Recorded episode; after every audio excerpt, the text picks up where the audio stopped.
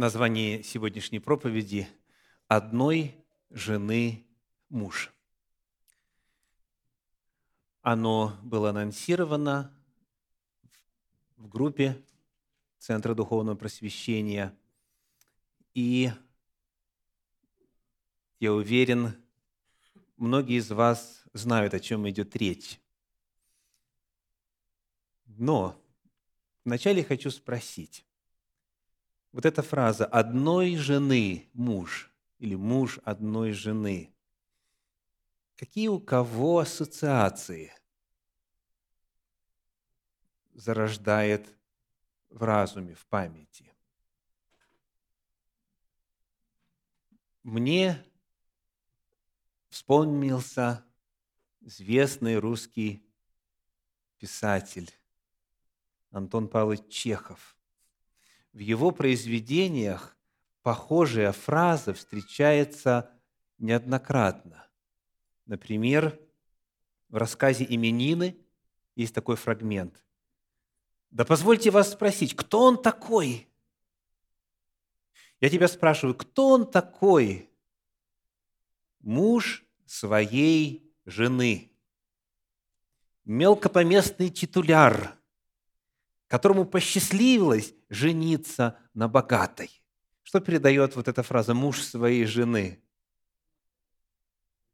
он как бы прихвостень, он сбоку припеку, так подкаблучник еще одно слово, может быть и так. Еще одна иллюстрация пьеса о вреде табака. Начинается так. Иван Иванович Нюхин, муж своей жены, содержательницы музыкальной школы и женского пансиона. Вот эта фраза у Антона Павловича встречается периодически в его произведениях. «Муж своей жены». Что означает фраза «одной жены муж» или «муж одной жены»? Мы с вами ведем речь о конкретном отрывке Священного Писания. Это послание Титу, первая глава, стих 6. Титу 1,6. «Если кто не порочен, муж одной жены, детей имеет верных, неукоряемых в распутстве или непокорности». Вот минувшую субботу, во время отчетно-выборного собрания в нашей общине, был задан вопрос о значении этого текста – и этому вопросу, и этому отрывку посвящена сегодняшняя проповедь. Итак, первое, что нам нужно выяснить, кого это касается, о ком идет речь, кто должен быть одной жены муж. Эта фраза встречается в апостольских писаниях трижды. Прочитаем все три упоминания. 1 Тимофею, 3 глава, 2 стих. 1 Тимофею, 3 глава, 2 стих говорит, «Но епископ должен быть непорочен, одной жены муж, трезв, целомудрен, благочинен, честен, страннолюбив, учителен. Итак, о ком идет речь? О епископе. Епископ должен быть одной жены муж. В этой же третьей главе первого послания Тимофею, 12 стих, еще одно упоминание этой фразы – диакон должен быть муж одной жены, хорошо управляющий детьми и домом своим. Епископ, диакон. А вот послание Титу, которое мы читали, первая глава, стихи 5 и 6, описывает вот кого. «Для того я оставил тебя в Крите, чтобы ты довершил недоконченное и поставил по всем городам пресвитеров, как я тебе приказывал. Если кто не порочен, муж одной жены, детей имеет верных, неукоряемых в распутстве или непокорности. Кто еще? Пресвитер. Итак, епископы, пресвитеры, диаконы, вот к ним четко есть требования. Они должны быть он должен быть мужем одной жены. Речь идет о епископах, пресвитерах и диаконах. У нас сегодня нет цели выяснять, в чем разница между этими разными титулами. Это дело другого раза. Но вот нас интересует, что означает эта фраза. Одной жены муж, муж одной жены. Что мы сделаем сегодня? Мы посмотрим на главные версии интерпретации этого отрывка, этого требования. Мы посмотрим на исторически сложившиеся толкования этого требования и попытаемся проверить их во свете священного писания, чтобы разобраться в этом вопросе. Итак, первая точка зрения. Служитель непременно должен быть женат. То есть фраза «муж одной жены» согласно этой точке зрения, означает, он обязательно должен быть женат. Пресвитером не может быть, диаконом не может быть, епископом не может быть холостой, не женатый. Только лишь, когда уже поженился, вот тогда приглашаем, вот тогда рукополагаем, ну и пошло дальше. Вот такая точка зрения. Кто из вас слышал такую точку зрения? Угу. Спасибо. Да, было распространено в одной стране, да, да. Итак, давайте посмотрим, выдерживает ли такая интерпретация библейский анализ, то есть во свете всего, что мы знаем на эту тему из Библии. Хочу предложить вам прочитать из первого послания Коринфянам 7 главы, стихи 7 и 8. 1 Коринфянам 7 глава, стихи 7 и 8. «Ибо желаю, – пишет апостол Павел, – чтобы все люди были как и я. Но каждый имеет свое дарование от Бога. Один так, другой иначе. Что значит, чтобы были все как я? Вот что значит. Безбрачным же и вдовам говорю, хорошо им оставаться, как я. Итак, что мы отсюда узнаем? Апостол Павел не был женат. Согласны? Апостол Павел не был женат. Тем не менее, был ли он руководителем церкви, был ли он э, епископом, пресвитером, диаконом. Мы точно знаем, что он во время своих миссионерских путешествий создавал новые общины. И, по крайней мере, в отношении Коринфяна написано, что он был там служителем, он пребывал там продолжительное время, он был руководителем этой поместной общины, он был главным, он был старшим там. То есть, получается, что если была бы верна эта интерпретация, что руководитель общины, что служитель должен обязательно быть женат, то апостол Павел здесь дисквалифицирован. Он не был женат. Но мы с вами узнали уже в свое время в цикле проповедей «Дары Святого Духа», что один из даров Святого Духа называется безбрачие – Некоторым людям Бог дает такой дар, дар безбрачия, как раз-таки для того, чтобы они были в состоянии все свое время посвящать служению. Интересно также посмотреть вот на что. Числе вот этих требований, которые предъявляются к служителям, в послании Титу в первой главе, в шестом стихе кое-что еще написано также.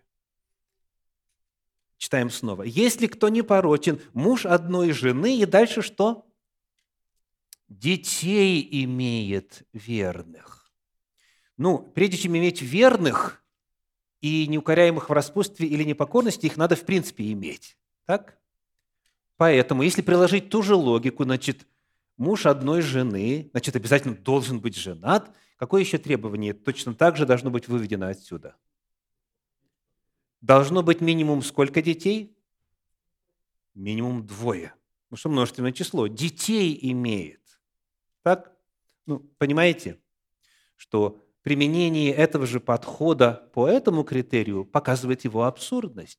То есть в пресвитеры, в диаконы, в епископы можно возводить только лишь того, кто не только женат, но еще и минимум двоих детей. То есть, представляете, служение Богу зависит от количества детей. Ну, Явно, что никто в здравом уме и сторонников вот этой точки зрения с этим не согласится, но это та же самая логика. Итак, каков вердикт?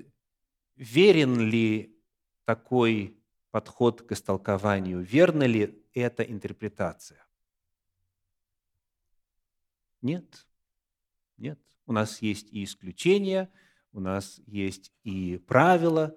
Апостол Павел не был женат, у нас есть дар безбрачия как раз-таки для служения Господу. То есть мысль о том, что диакон или пресвитер или епископ обязательно должен быть женат, в этой фразе не содержится, потому что в противном случае оно входит в противоречие с иными отрывочками Священного Писания на эту тему. Какая еще есть точка зрения? Что означает фраза «одной жены муж»? Давайте откроем с вами один из современных переводов этого отрывка, перевод Российского библейского общества. И там найдем такую интерпретацию – женатый не больше одного раза. То есть муж одной жены или одной жены муж означает, согласно этой версии, женатый не больше одного раза. Верна ли эта интерпретация? Что в Библии говорится на эту тему? Давайте смотреть, например, на послание римлянам, 7 главу, стихи 2 и 3. Римлянам 7 глава, стихи 2 и 3. «Замужняя женщина привязана законом к живому мужу, а если умрет муж, она освобождается от закона замужества. Посему, если при живом муже выйдет за другого, называется прелюбодейцею, если же умрет муж, она свободна от закона и не будет прелюбодейцею, выйдя за другого мужа. Что мы узнаем из этого отрывка? Очень просто. Есть случаи, когда позволено заключать второй брак. Есть случаи, когда дозволено заключать повторный брак. Так? И один из случаев назван здесь какой? Смерть супруга. Но если эту фразу муж одной жены перевести женатый не более одного раза, то тогда вдовец, женившийся повторно, хотя никаких божьих законов не нарушил, он должен быть лишен служения, потому что это его второй брак. Таким образом, мы видим, что эта интерпретация, она наталкивается на иные отрывки Священного Писания, которые говорят о том, что в определенных случаях можно жениться повторно, можно заключать другой брак. Изучение всех дозволенных причин для заключения повторного брака не входит в цели этой проповеди. Даст Бог, мы а, поговорим и об этом, потому что вопрос очень важный. В особенности в современном сложном мире бывают такие комбинации, от которых голова кругом идет. Как правильно? Разрешено ли? Просто ли жить отдельно? Или такие жениться повторно, или заключать, выходить замуж повторно, заключать брак повторно – это особая, непростая тема. Но мы сейчас одно проверяем. Что означает фраза «одной жены муж»? И мы находим, что перевод «женатый не больше одного раза» противоречит Писанию, потому что в определенных случаях можно жениться, и это будет полностью по воле Божьей, даже если это не первый брак. Движемся дальше. Какие еще есть истолкования этой фразы «одной жены муж»? Когда мы обращаемся к тому же самому переводу российского библейского общества, мы находим, что в сноске после версии «женатый не больше одного раза» в сноске написано «или», то есть равнозначный перевод, «имеющий только одну жену». Это, мягко говоря, не одно и то же. Да, женатый не более одного раза или имеющий только одну жену, то есть не многоженец. Но, тем не менее, переводчики показывают нам, что эта фраза может быть переведена еще вот таким образом. Поэтому третья точка зрения, которую можно встретить э, в исторической перспективе, когда мы говорим об истории толкования этого отрывка в христианском богословии, она такова, что человек, которого избирают служить диаконом, пресвитером или епископом, он не может иметь более одной жены, имеется в виду в одно и то же время. Он не может быть многоженцем, он не может быть в полигамном браке. Есть ли подтверждение Священного Писания такому взгляду, такой интерпретации? Давайте вспомним слова Иисуса, который ссылается на слова из книги «Бытие». Нас интересует Евангелие от Матфея, глава 19, стихи 4 и 5. Матфея 19 глава, стихи 4 и 5. Он сказал им в ответ, «Не читали ли вы, что сотворивший вначале мужчину и женщину сотворил их и сказал, посему оставит человек отца и мать и прилепится к жене своей, и будут два одною плотью». Сколько будут одной плотью? Два, двое. Мужчина и женщина, соединяясь вместе, образуют брак. Это реализация Божьей воли. Двое, не трое, не четверо, не иное количество. Они по Божьему замыслу вдвоем создают семейную пару. Об этом Библия говорит неоднократно, в частности, сам же апостол Павел, первое послание Коринфянам, 7 глава, 2 стих, 1 Коринфянам 7, 2, говорит, «В избежании блуда каждый имей свою жену, и каждая имей своего мужа». Мужа, жену, моногамный брак, то есть все четко, все понятно. Поэтому такая интерпретация одной жены муж – она вполне соответствует Священному Писанию.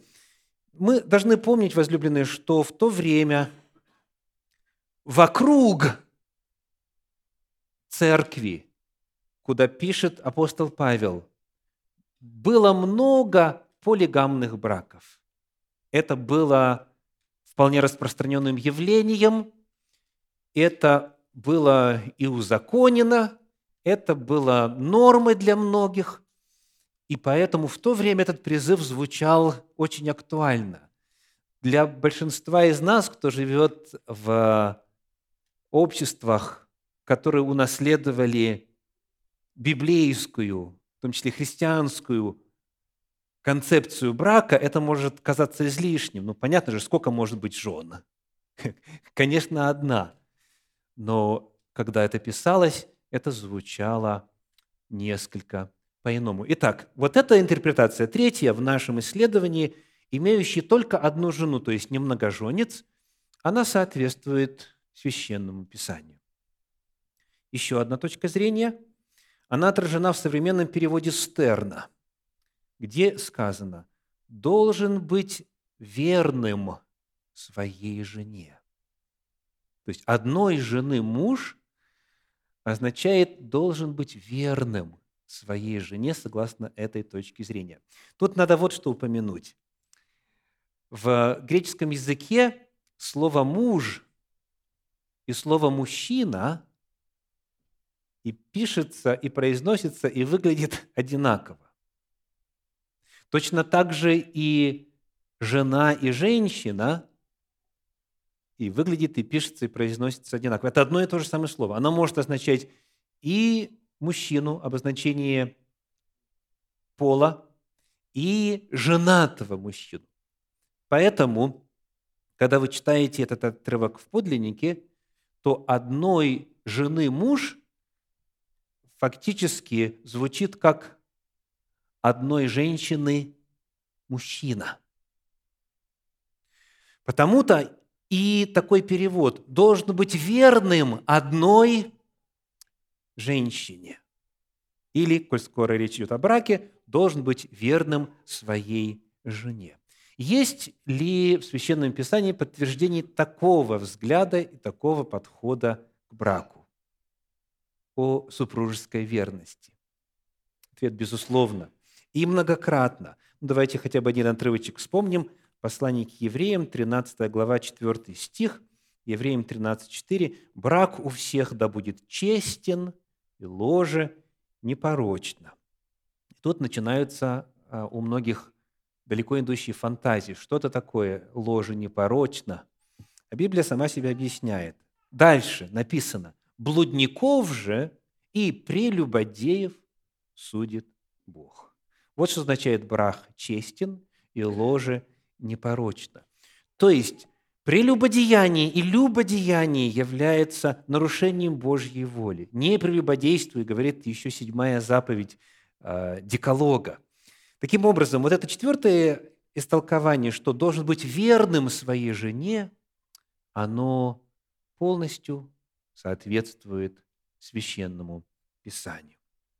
Итак, из четырех точек зрения, которые существуют исторически на этот отрывок. Первые две обязательно должен быть женат, и женат не больше одного раза, Библии не соответствует.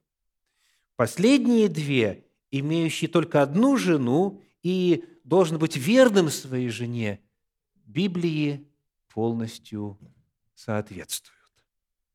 Однако, если присмотреться на этот текст, то в нем есть еще один важный критерий, помимо прочих, которые там упомянуты. И это тоже касается семьи. Давайте посмотрим на первое послание Тимофею, третью главу, стихи 4 и 5. 1 Тимофея, 3 глава, стихи 4 и 5.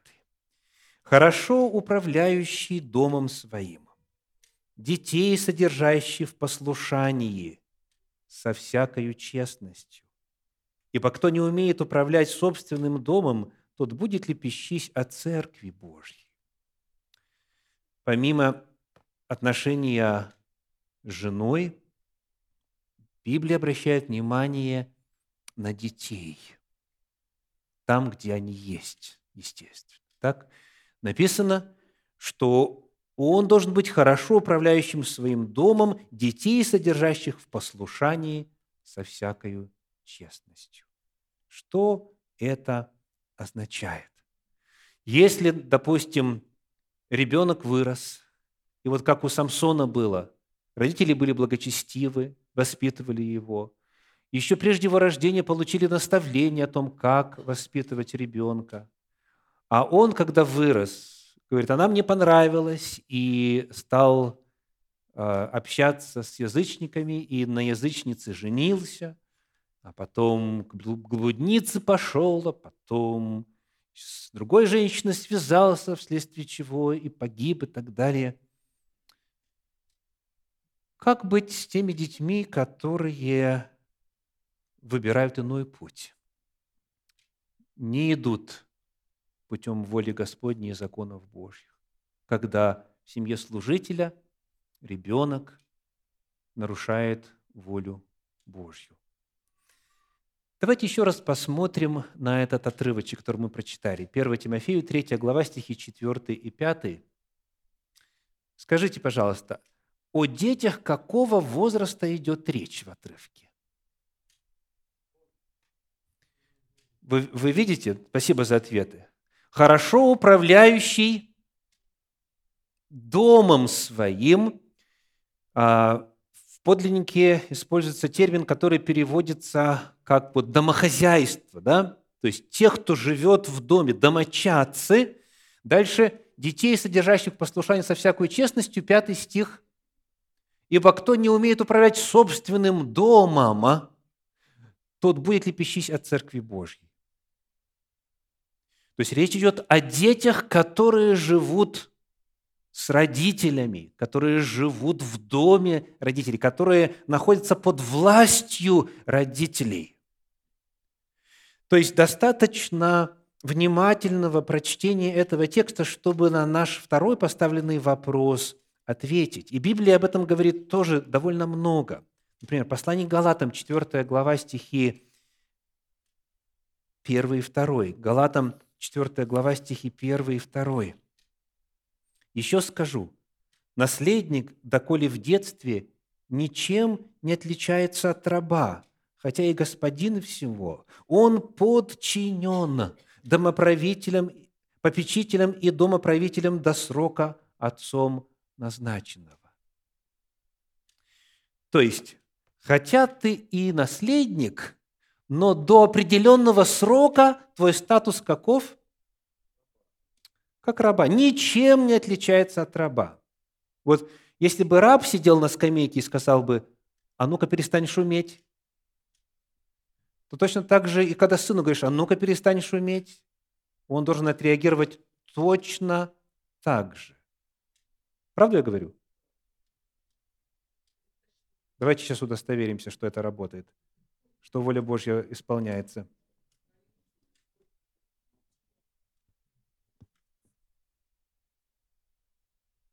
Спасибо, работает. Аллилуйя. Знаете, я обнаружил, что если родительскую власть применять, то она работает. Потому что так Богом задумано. Но это касается лишь детей, которые живут с родителями, которые соответствующего возраста, которые живут в доме. Например, книга Иезекииля, 18 глава, 20 стих. «Душа согрешающая, она умрет. Сын не понесет вины отца, и отец не понесет вины сына. Правда праведного при нем остается, и беззаконие беззаконного при нем и остается. С какой стати? Грех совершеннолетнего,